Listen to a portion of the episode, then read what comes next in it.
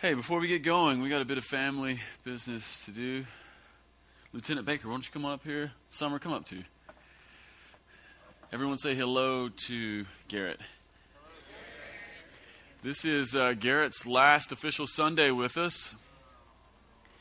Summer's going to be with us a little bit longer. Uh, yeah, these are really special people to us.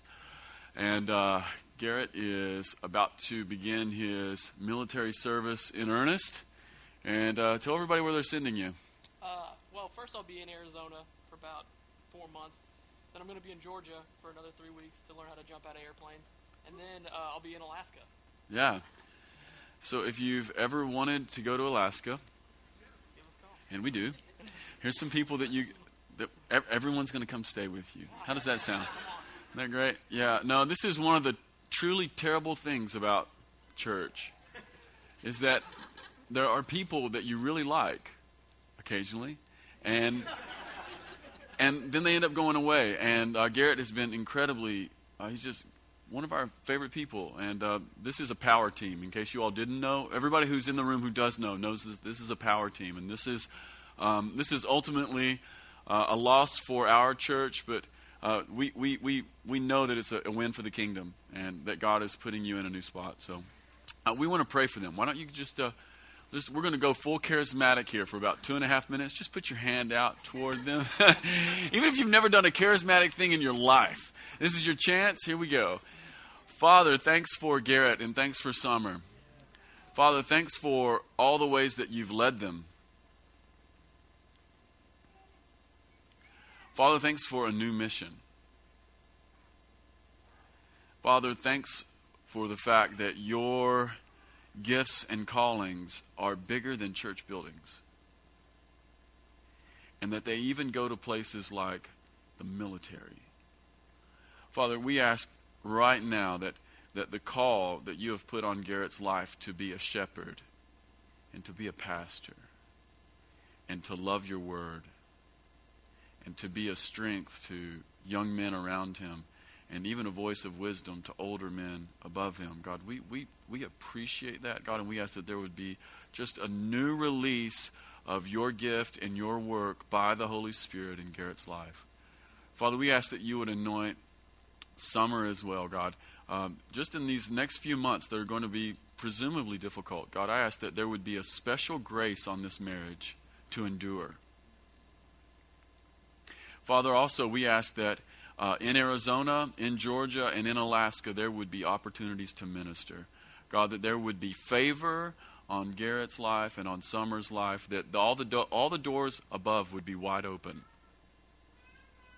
And we ask it in your name, Father. Amen.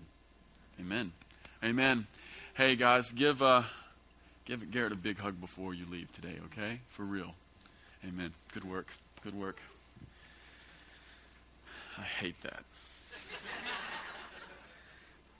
I do. I totally hate it. Like, Garrett's one of my favorite people. Oh. Awesome, guys. Hey, open up your Bibles to John chapter 15. This is our last sermon in our Fruitful Life series.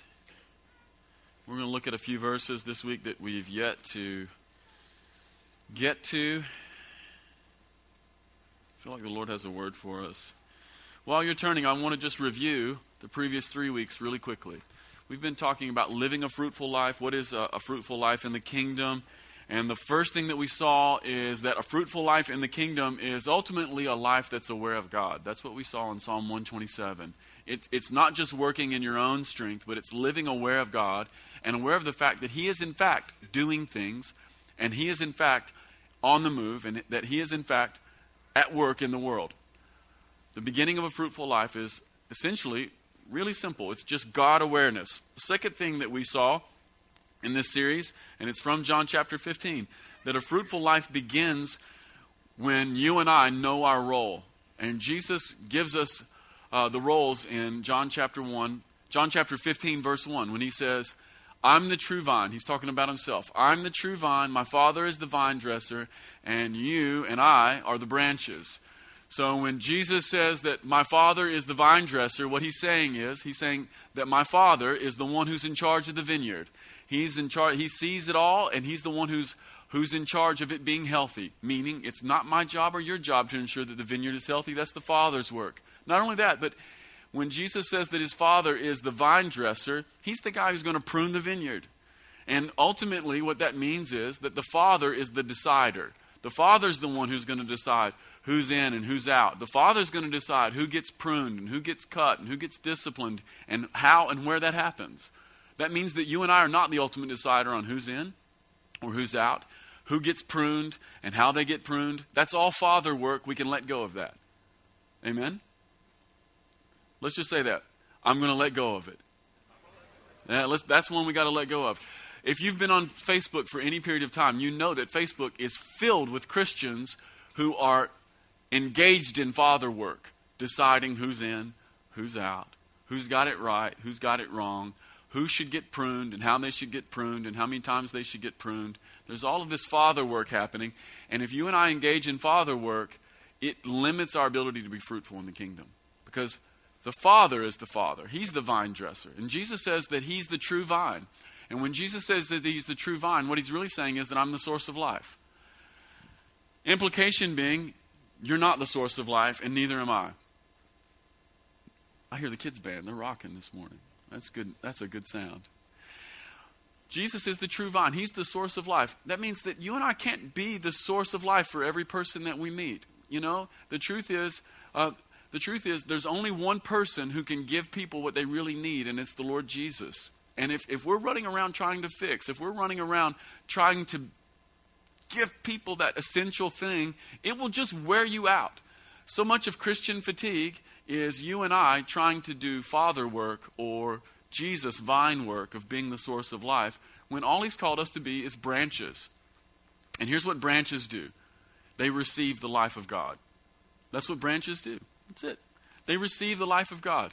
They, they allow Jesus to be their source, and they just they receive what he's giving. It's receiving the life of God, which is freely given, and not trying to be the source. Um, I was reading some Eugene Peterson, and he, he says something that really speaks to this idea of, of your job and my job is just to be the branches, and that being the branches is enough. This is what Eugene Peterson says. By the way, he's the pastor who wrote the message. Maybe some of you guys have the Message Bible. He's the pastor who developed that. And this is what Eugene Peterson says. He says, That most elemental sin which grips a human heart is rooted in trying to be God. As if being human, really human, weren't good or high enough. Right? It's, it's enough to be the branches. It's enough for you to be a human being. If you're trying to be God, you're going to ruin your life.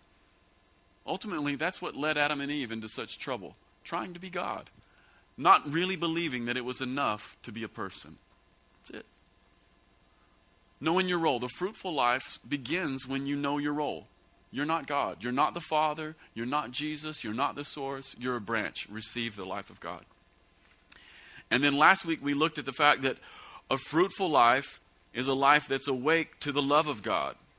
And I want to read just a few verses here again because we can never talk about this enough. If there's one deception that's alive in the church, has always been alive in the church, it's this deception where you and I don't really believe that we're loved by God. Here's what Jesus says. Verse 4, he says, Abide in me and I in you, as the branch cannot bear fruit by itself unless it abides in the vine, neither can you unless you abide in me. Okay, so verse 4, Jesus says, You're a branch, I'm the vine. If you abide in me, you'll bear fruit. Which leads to the question, what does abiding in Jesus mean? Well, he answers it in verse 9. So you can flip over, maybe. Maybe it's on the same page. I had to flip in my Bible, I had to flip one page. In verse 9, Jesus says, As the Father has loved me, so have I loved you. Abide in my love. So, what does it mean to abide in Jesus? Well, what it means to abide in Jesus is really simple. It means to live in his love. It means to live with an awareness of his love. The fruitful life, the kind that is a pleasure to everyone that's around you, is one that's rooted in knowing that you know that you know that you're loved by God. you really, really know that you're loved by God. Why don't you say this with me? I'm loved. I'm totally, totally loved. All the time, whether I'm weak or whether I'm strong, whether I get it or whether I don't get it, it, it is inconsequential. The truth remains every person in this room and every person who was here in the early service and every person who's going to Walmart, those poor people who are going to Walmart right now, they're profoundly and deeply loved by God right now. The trouble is, few of us are aware of it. And the fruitful life is being aware that you're loved by God. Now, today, what I want to talk about is I want to actually talk about the fruit that appears in a fruitful life. The fruit that appears in a fruitful life. Before we do that, I want to read just a little scripture to you out of John 15, some of the verses that we never really got to over the last few weeks. We'll start with some we did. We'll start in verse 9. Jesus says, As the Father has loved me, so have I loved you. Abide in my love. If you keep my commandments, you will abide in my love, just as I have kept my Father's commandments and abide in his love. These things I have spoken to you, that my joy may be in you, and that your joy may be full. This is my commandment that you love one another as I have loved you. Greater love has no one than this, that someone lay down his life for his friends. If you are my friends, you will do what I command you. No longer do I call you servants, for the servant does not know what his master is doing. But I call you friends, for all that I have heard from my Father, I have made known to you. You did not choose me, but I chose you and appointed you that you should go and bear fruit, and that your fruit should abide, so that whatever you ask the Father in my name, he may give it to you. These things I command you, so that you will love one another.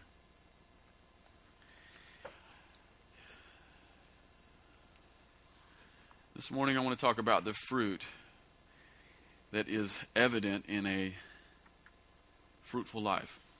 There's actually more in these few verses that I'm, that I'm going to be able to get to.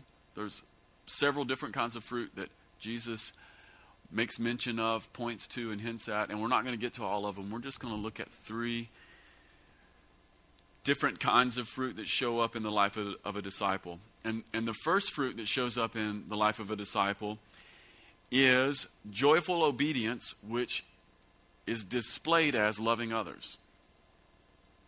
Now, the truth is, obedience is a part of the fruit of knowing that you're loved by God.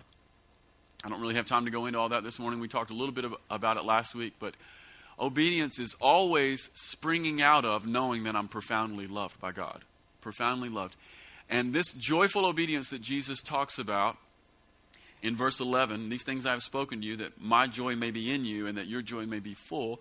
This joyful obedience looks like loving one another. So Jesus connects abiding in his love to following his commands. Hope we see that. Jesus connects this idea of abiding in his love to following his commands. And when Jesus is saying, Follow my commands, all everything that Jesus has said to his disciples over the past three years is in view here, okay? Everything all the Sermon on the Mount stuff, all the quiet nights around the campfire, everything that Jesus has taught is in view. But there's one singular thing that he's really focusing in on, and it is, it is loving one another. He says, Greater love has no one than this, that someone lay down his life for his friends. This is my commandment, that you love one another. If you have your Bible open this morning, you can actually flip your Bible back a page or two to John chapter 13. Look at verse 34 and 35. Jesus says, A new commandment I give you, that you love one another just as I have loved you, you also are to love one another. By this, all people will know that you are my disciples if you love one another.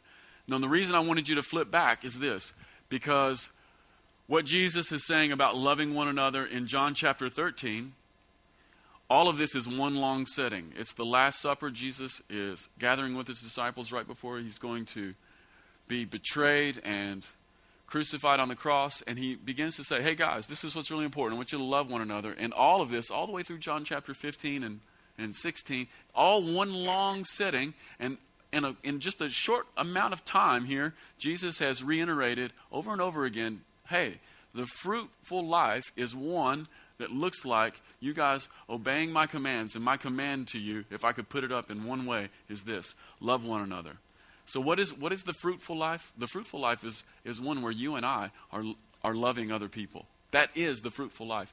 And if you look at any of Jesus' other commands, look at everything in Matthew 5, 6, and 7, it, almost every single thing he says is relational.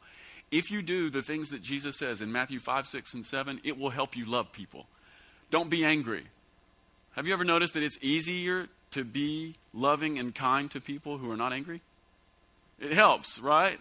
Anger doesn't help. So everything Jesus is saying is pulling us into this moment and making us a certain kind of disciple. So, the obedience that Jesus is looking for from me and for you this morning is that we would love one another. It's the fruit that gets put on display. And here's the good news this morning the good news for you and I when it comes to loving one another is this it's actually possible. I know as soon as I start talking about loving one another, everyone in the room probably thinks of the three people they want to strangle. And I get that. People are difficult. People are difficult. But the good news this morning is is that it's actually possible to love other people. It's actually possible to love other people. Uh, there's a couple reasons why it's possible to love other people. And the first reason it's possible is because you and I are loved. That, that's what Jesus says. Just like the Father's loved me, I love you. Jesus says, I'm the true vine. So I want you, everybody, to imagine that true vine coming up out of the ground again. And this vine goes up, and then it runs right and left big, thick, healthy vine, and then off of that vine are all these branches. That's the image that Jesus is giving, and he says, just like the Father's loved me, that's how I love you. And the reason why it's possible for you and I to love other people is because we're profoundly loved. We actually have it at our disposal. Every single branch on the vine is being given life by the same root. Does this make sense? So here, here's the deal whether you know it or not, whether you, whether you even feel it or not, the truth is you're a branch and I'm a branch, and you and I are getting our life from the same true vine, and the life that we're receiving from God is the love of God. It's possible to love other people because you're loved. You actually have it at your disposal. And the second reason that it's possible is because Jesus not only loves you and he not only loves me, but he loves everyone else in the room. Jesus loves all the branches. He's giving his life to every one of those branches. Every single branch is being held in his affections. And one of the things I've found is is that it isn't it just it just isn't expedient for you or I to be bitter or angry at other branches that Jesus loves. It's possible. It's possible we have we have love at our disposal not only that but jesus loves the, those other branches and it just doesn't work out well for you and i to be angry at branches that jesus loves and so for that reason love is possible because i'm loved love is required because you're loved and then love is natural because you and i are connected to the vine have you ever met a branch that was having a hard time being a branch not a person. I'm talking about like go out and look, tr- look at a tree. You ever seen a tree that had a branch that was hard, having a hard time being a branch? You, you really don't find branches that are having a hard time being a branch. You know why? Because it's just they're just it's just natural. They're just growing. That's what life in God is like. His love is actual, actual. It is real. It's profound. It is abundant, it is available, and you and I can be branches that are not trying, but we're just receiving. We can grow. Yet, if you're anything like me, you and I oftentimes have struggles when it comes to obeying this command of Jesus to love other people. We have, we have a hard time sometimes loving. And probably the number one reason that you and I have when it comes to being troubled with loving other people is, is just our own insecurities. I, I'd say insecurity is probably the number one barrier to operating in Jesus' kind of love, the, living a, a, laid down life. It's, it's just our own insecurity. It's, it's this little video, it's this little thing that runs in the back of our heads. It's this fear that rests on our hearts that God, mm, he could love the world, he could love Kimbra, but he probably doesn't love me. And if you believe that God loves the world and that he loves Kimbra, but it's but his love has never made it to that spot in your own life where you know that you know that you're loved by God, you will live out of insecurity, and in your in, and your insecurity will manifest as mostly an inability to love other people. See, if I'm totally held by the love of God, I don't have to take from other people. Jesus says, No one has a greater love than this, than to lay down your life for someone else. How many of you understand that a laid down life is not a taking life, it's a giving life, right? If I'm completely held in the love of God, I can let go of insecurities and I don't have to take, I don't have to worry about taking all the time. I can begin to relax and, and give. Ever been around someone and no matter what came out of their mouth, no matter how nice or kind it seemed to be, there was just this spirit around the interaction. It felt like they're just trying to take something from me. You're dealing with an insecure person. You're dealing with an insecure person. And their insecurity ultimately rests in the fact that they don't really know they're loved by God. They don't really, really know that yet. If I'm totally held by the love of God, my security doesn't rest on others' acceptance or their rejection.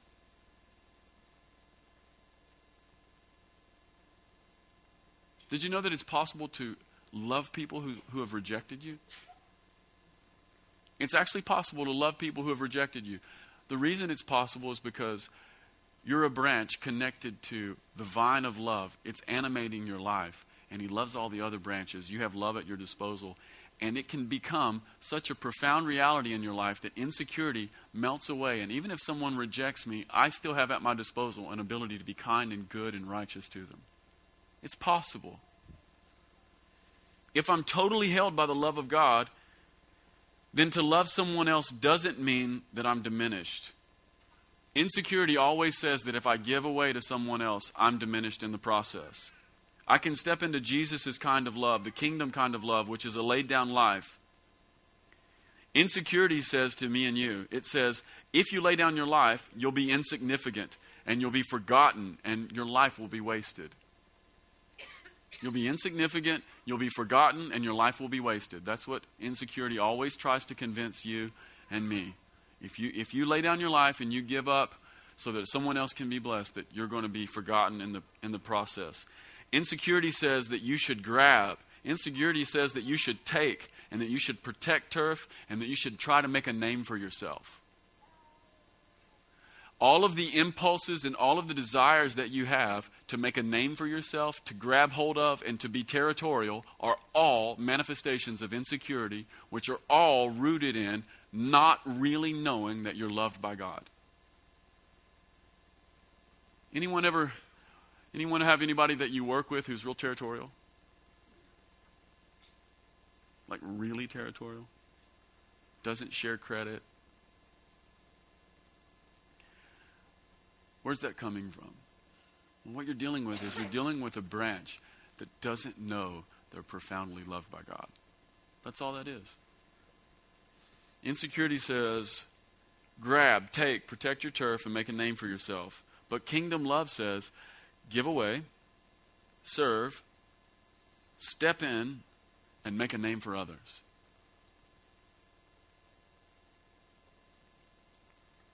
And it's impossible to lay down your life for other people if you don't trust God. And it's impossible to trust if you don't know that you're loved. You know, we spend a lot of time in church talking about trust God. Listen, you're never going to trust God if you don't first know that you're really loved. And you're never going to live a laid down life until you know that you can trust God. Till you, tr- till you can trust Him that if I lay down my life and make a name for someone else, if I serve someone else, it doesn't mean I'm diminished and it doesn't mean I'll be forgotten.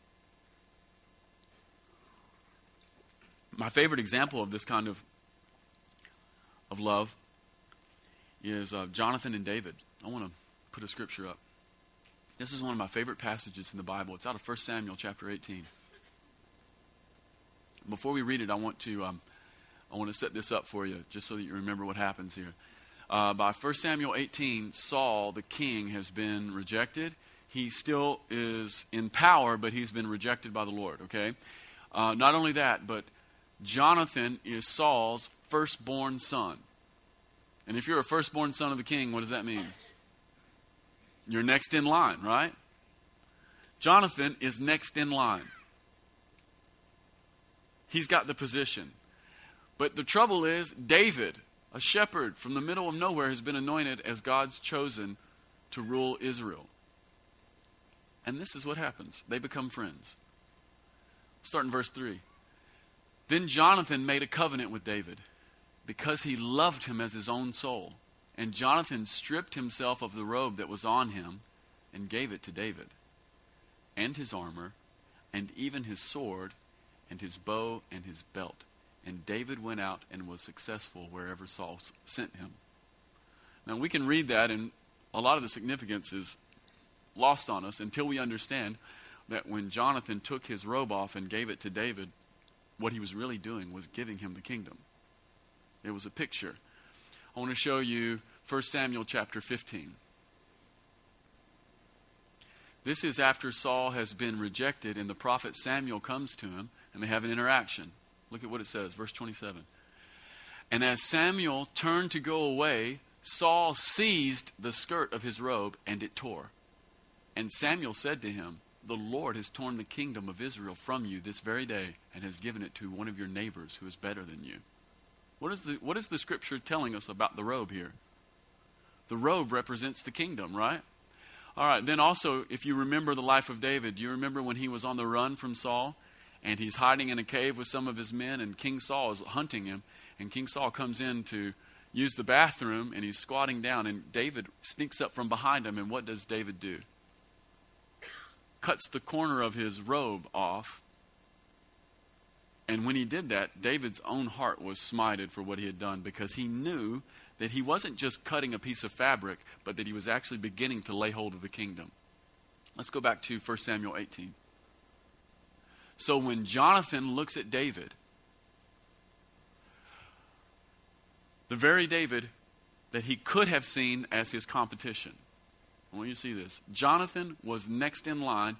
David had been anointed, and Jonathan gives him his robe. What he's saying is, David, I give you the kingdom. And when he gives him his armor and his sword, he's saying, David, I give you my protection and my loyalty. You all see that? Now, what kind of person could lay down their life like Jonathan did for David? What kind of person? What kind of person the only kind of person who can do that is a person who really knows that they're profoundly and deeply loved and that ultimately their care comes from the Lord. If you if you take Jonathan and you set him against his father Saul, they're so completely different. Jonathan is so secure in the love of the Father. Saul so insecure, right? As soon as David's anointed, every insecurity in Saul just starts going crazy, and Saul starts throwing spears trying to kill David. Jonathan is saying, Here, here's my sword. Not only that, but you can have my kingdom. You can have my position because I see the anointing on you. See, there's no, there's no David in the kingdom until there's a Jonathan. And a lot of us in the room think that we're Davids, but I'm, I'm here to tell you, you probably will never get to walk in your David calling until you learn how to be a Jonathan. Can you lay down your life? Jesus says, Love one another. This is the command I give you. And the fruit of the kingdom is in being able to love one another. And it's a particular kind of love. It's a love that is so secure that to serve someone else doesn't mean that I'm diminished. Jo- uh, Jonathan will never be forgotten. Jonathan will never be forgotten. And no one can tell the story of David without mentioning Jonathan. It's impossible. It's impossible. I'm convinced that in heaven that Jonathan has a place that's like right next to David. And that Jonathan is one of the most famous people in heaven. Like people are like, that guy. Like it was his job and he gave it up just because he saw the anointing on someone else. Isn't that, I, that, that wrecks my heart.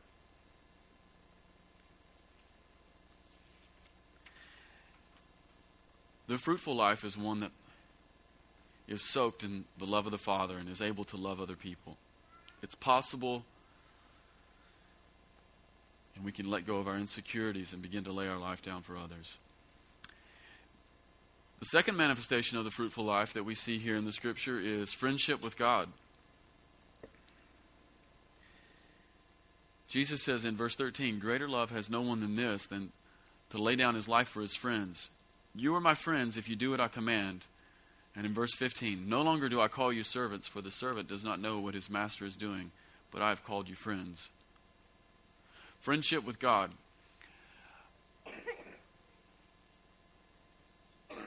God's love grows friendship in our lives. And there are a few things that are as precious to people as, as friendship. Does everybody in the room have like a really great friend? Everybody have a, like a really great friend?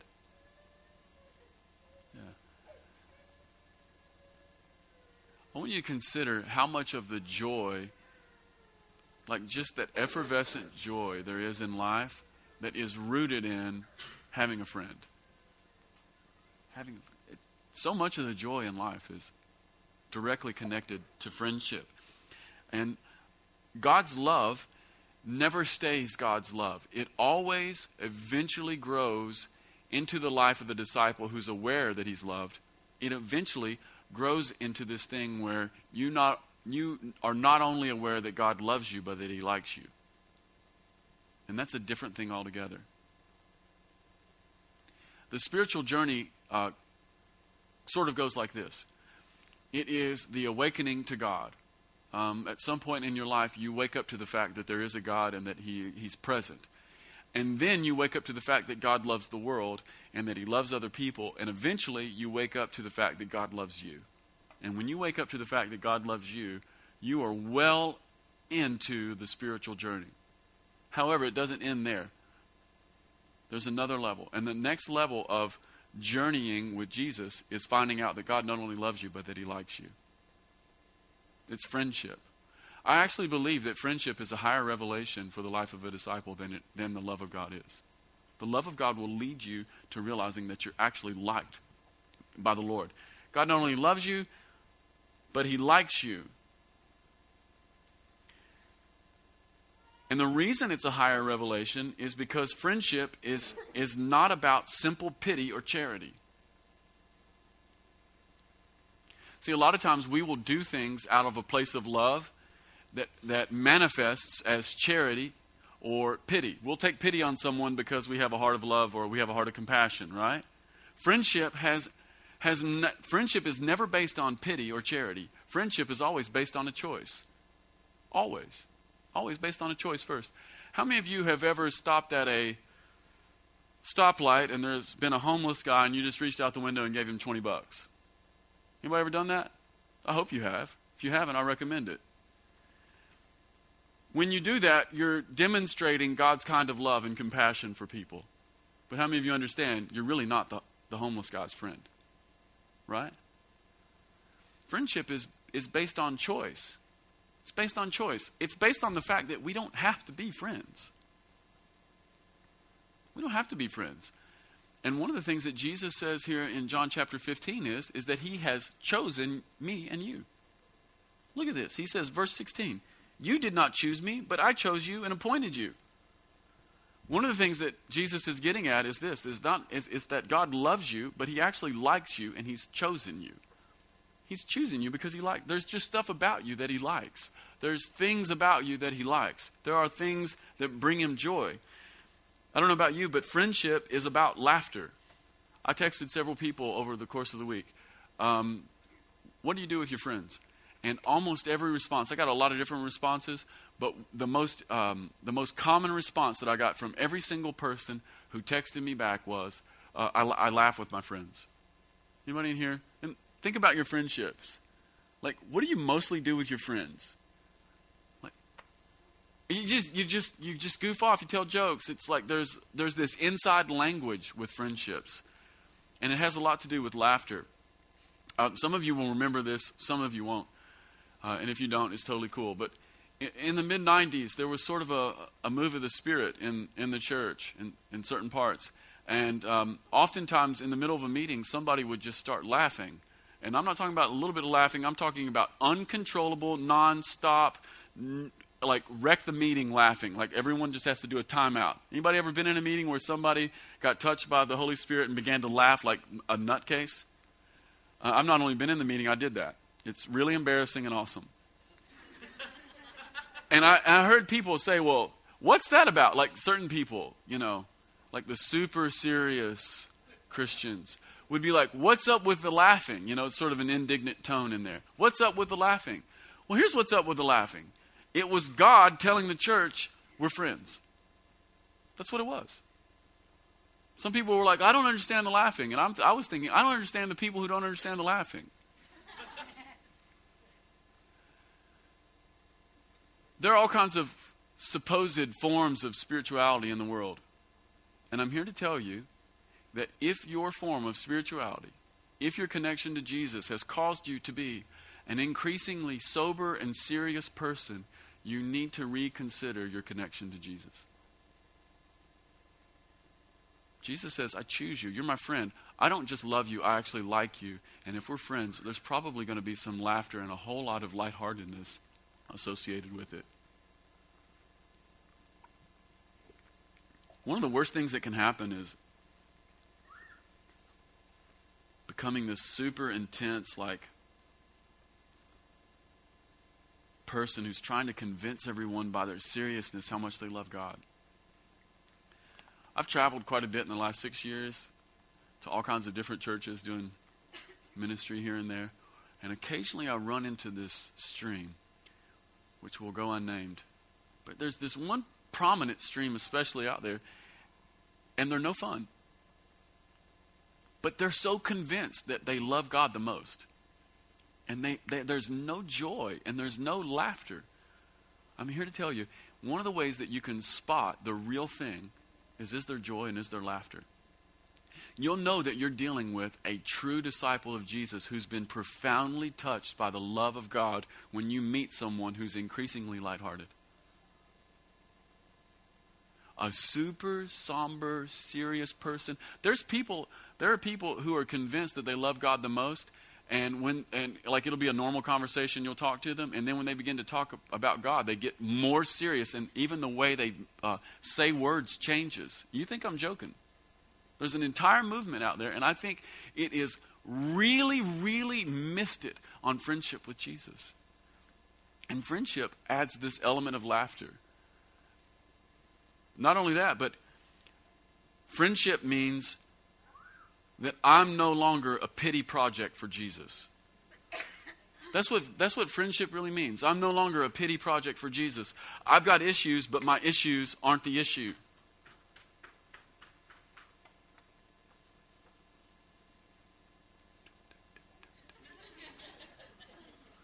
I've got issues, but my issues aren't the issue.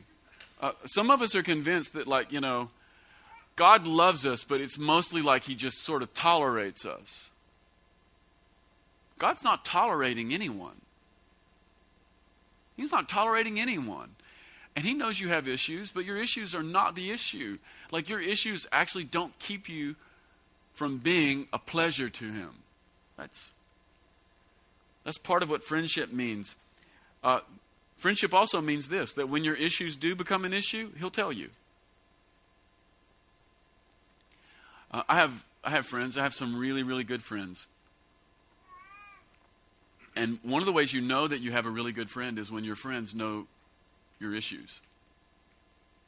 Does everybody in the room have people who know your issues? And I'm not even talking about your husband or your or your or your wife, but someone else who knows your issues. Everybody have that? Yeah, I have I have several friends in my life and they know my issues and they don't know my my like, you know, they don't know my petty issues like, well, I didn't read the Bible this week. Oh. Not, I'm talking about the real issues. Guys, I didn't pray two hours today. Please forgive me. Not that stuff. I'm talking about the stuff that nobody wants to talk about. And my issues are not an issue with them being my friend.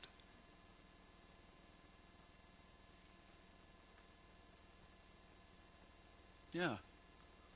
All of my friends know my stuff, and none of my stuff keeps us from being friends.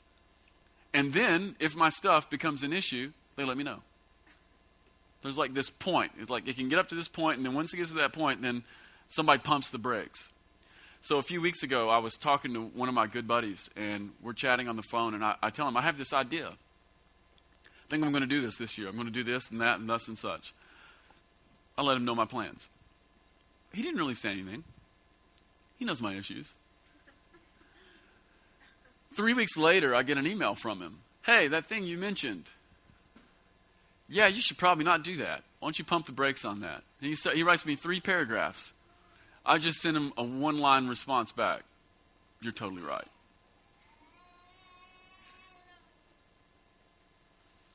That's what friendship is.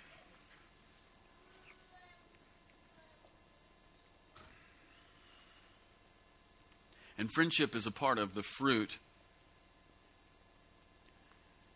of being connected to the love of God. And the th- third thing I want to talk about this morning from the text a third kind of fruit that grows out of knowing that you're deeply loved by God is in verse 15. He says, No longer do I call you servants, for the servant does not know what the master is doing, but I have called you friends, for all that I have heard from my Father I have made known to you. Part of the fruit of being connected to the love of God and being his friend results in what we might call heavenly knowledge, divine insight, or heaven's perspective. The, the more you know Jesus and the more you become his friend, the more he begins to tell you things that you just didn't know. Uh, there are things that are in the heart of God which he is only speaking to friends. There is a, there's a kind of insight and there's a kind of wisdom uh, that God is only sharing with his closest companions. Jesus says, But all that I've heard with the Father, I've made known to you. A fruitful life is a life that's filled with revelation, it's filled with insight, it's filled with perspective, and they all flow out of, uh, out of friendship with God. Uh, have you ever met someone who, um, who it just seemed like everything they said w- had weight to it? Like, you ever met that person especially like somebody who's been walking with Jesus, and it's weird. Like you just get around them, and they're like Yoda, right? You ever anybody have a Yoda? Yeah, there are Yodas in the world. I've met a few of them. They just have insight. It's like you can you can talk about something, and they're like, "Oh, you're making this. Well, stop. Just time out. What, what about this?" And like, "Where did you? Where did that come from?" And they're like, "Well, you know, this is just how the Father is, you know, He's spoken it to me. You're like, that's amazing. Where did that come from? Well, it came out of friendship. There's, there is there, the life of insight and wisdom and understanding and revelation and knowledge, heaven's perspective, uh, weight, words that make sense, things that work in actual life, that comes from being a friend of Jesus. Uh, I don't know if you're aware of this or not, but the Father has secrets and He's telling them. The Father has secrets and He's telling them. How many of you? How many of you tell your secrets to your friends? Right? Everybody, everybody in the room has secrets. Let's just get this straight here, just real quick. Every one of you has a secret or two, and a secret that's untold will eat you alive. Right? Well, the Father has secrets. Only thing is, none of the Father's secrets are deep or dark. They're light and full of life. And he's telling them to his friends. One of my favorite scriptures is in the book of Amos. It's chapter 3, verse 7. It says, Surely the Lord does nothing without revealing his secret to his servants, the prophets. If you ever meet a really prophetic person, all you've really met is a person who's a friend of Jesus. Like sometimes we're like, man, I want to be real prophetic. I want to have insight. And we're like trying to like do prophetic things and you just end up looking like an idiot. Like whatever you do, don't ever try to do prophetic things. Stop it. Like don't ever try to do a prophetic thing. Just be a friend of Jesus and prophetic stuff will be all around you. Like don't try to be an insightful person. Twitter is filled with people trying to be insight, insightful. It's awful. It's, it's, it's an abomination. Be a friend of Jesus, you'll be incredibly insightful. You, can't, you can't get perspective by trying to go and get perspective. You can only get perspective by trying to be a friend to Jesus. God tends to tell his secrets to his friends. Prophetic people are just friendship people.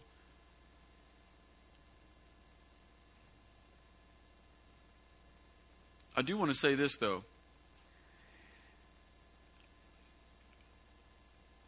That if our friendship with Jesus begins to yield insight and revelation, and by the way, it will, and if that revelation or insight causes us to receive an us versus them spirit, we need to pump the brakes.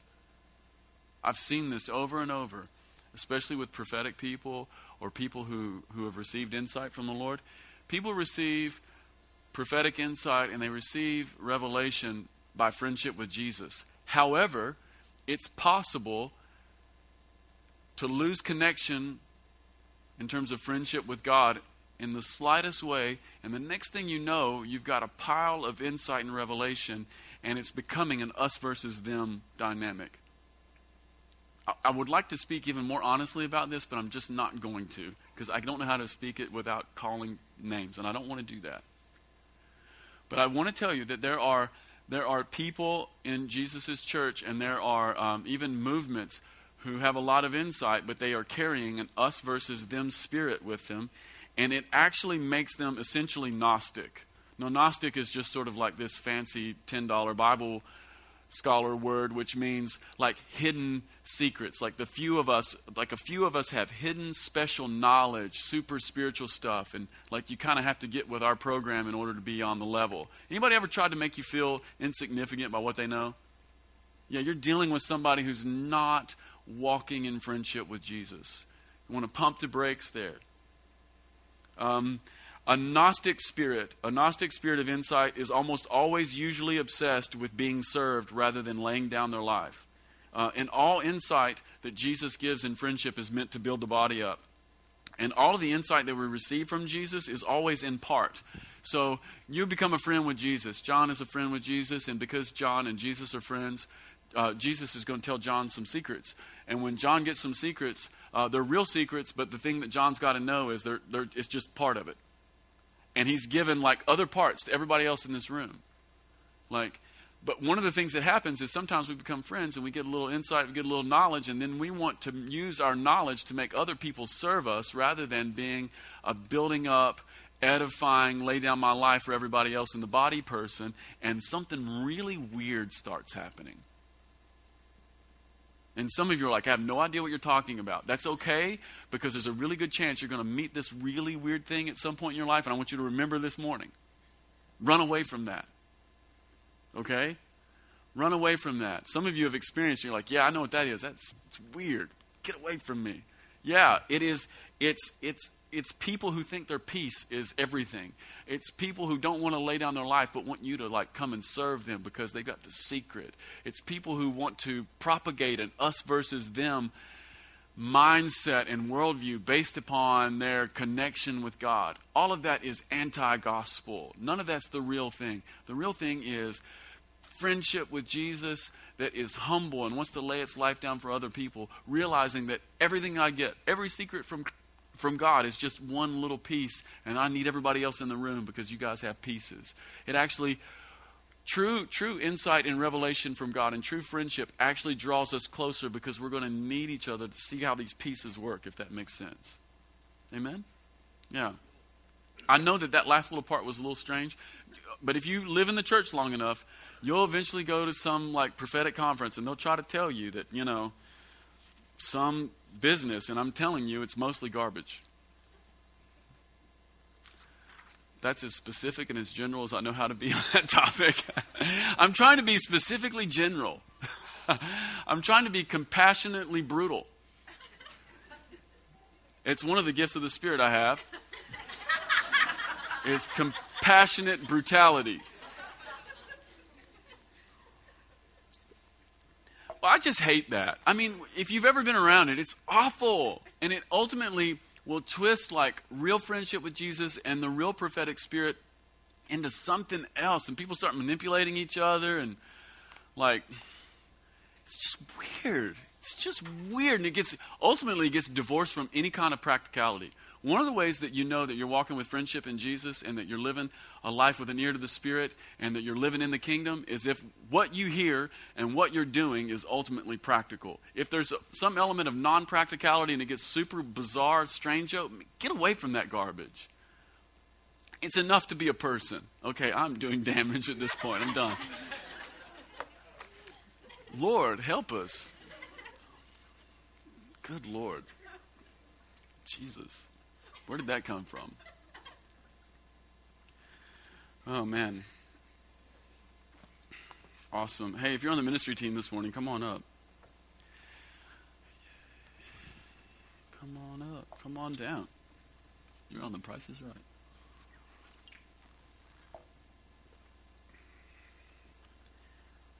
Hmm. Why don't you guys stand up? I want to pray for you this morning after I'm finished praying, if you need, if you're sick in your body and you need prayer, we want you to come up. If you're just at that spot in your life where you need somebody to stand with you, we want you to come up. If you need to just respond to the word that I've sort of preached this morning, you come on up too.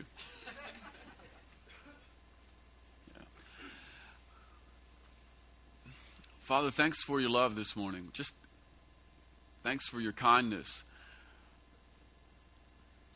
God, I ask that you would open up our eyes this morning that you not only love us, but you like us.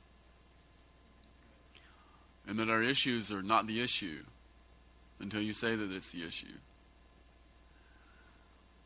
Father, for everyone who feels like a pity project of Jesus, we ask that you would that you would simply break that off this morning.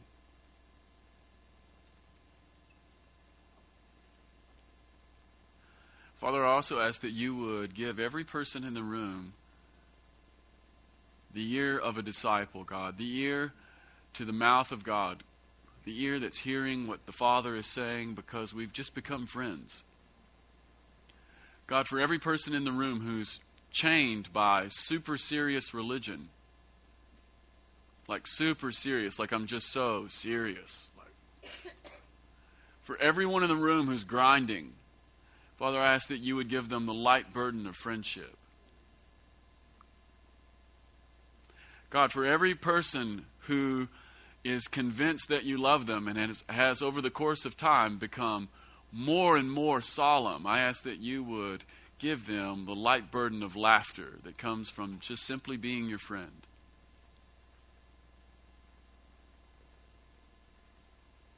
And we ask it in your name. Kind Jesus, we ask it in your name. Amen. Amen. Hey, if you need prayer, come on up. If you don't need prayer, then you need to give somebody a high five and a hug. The Mass is ended. Go in peace.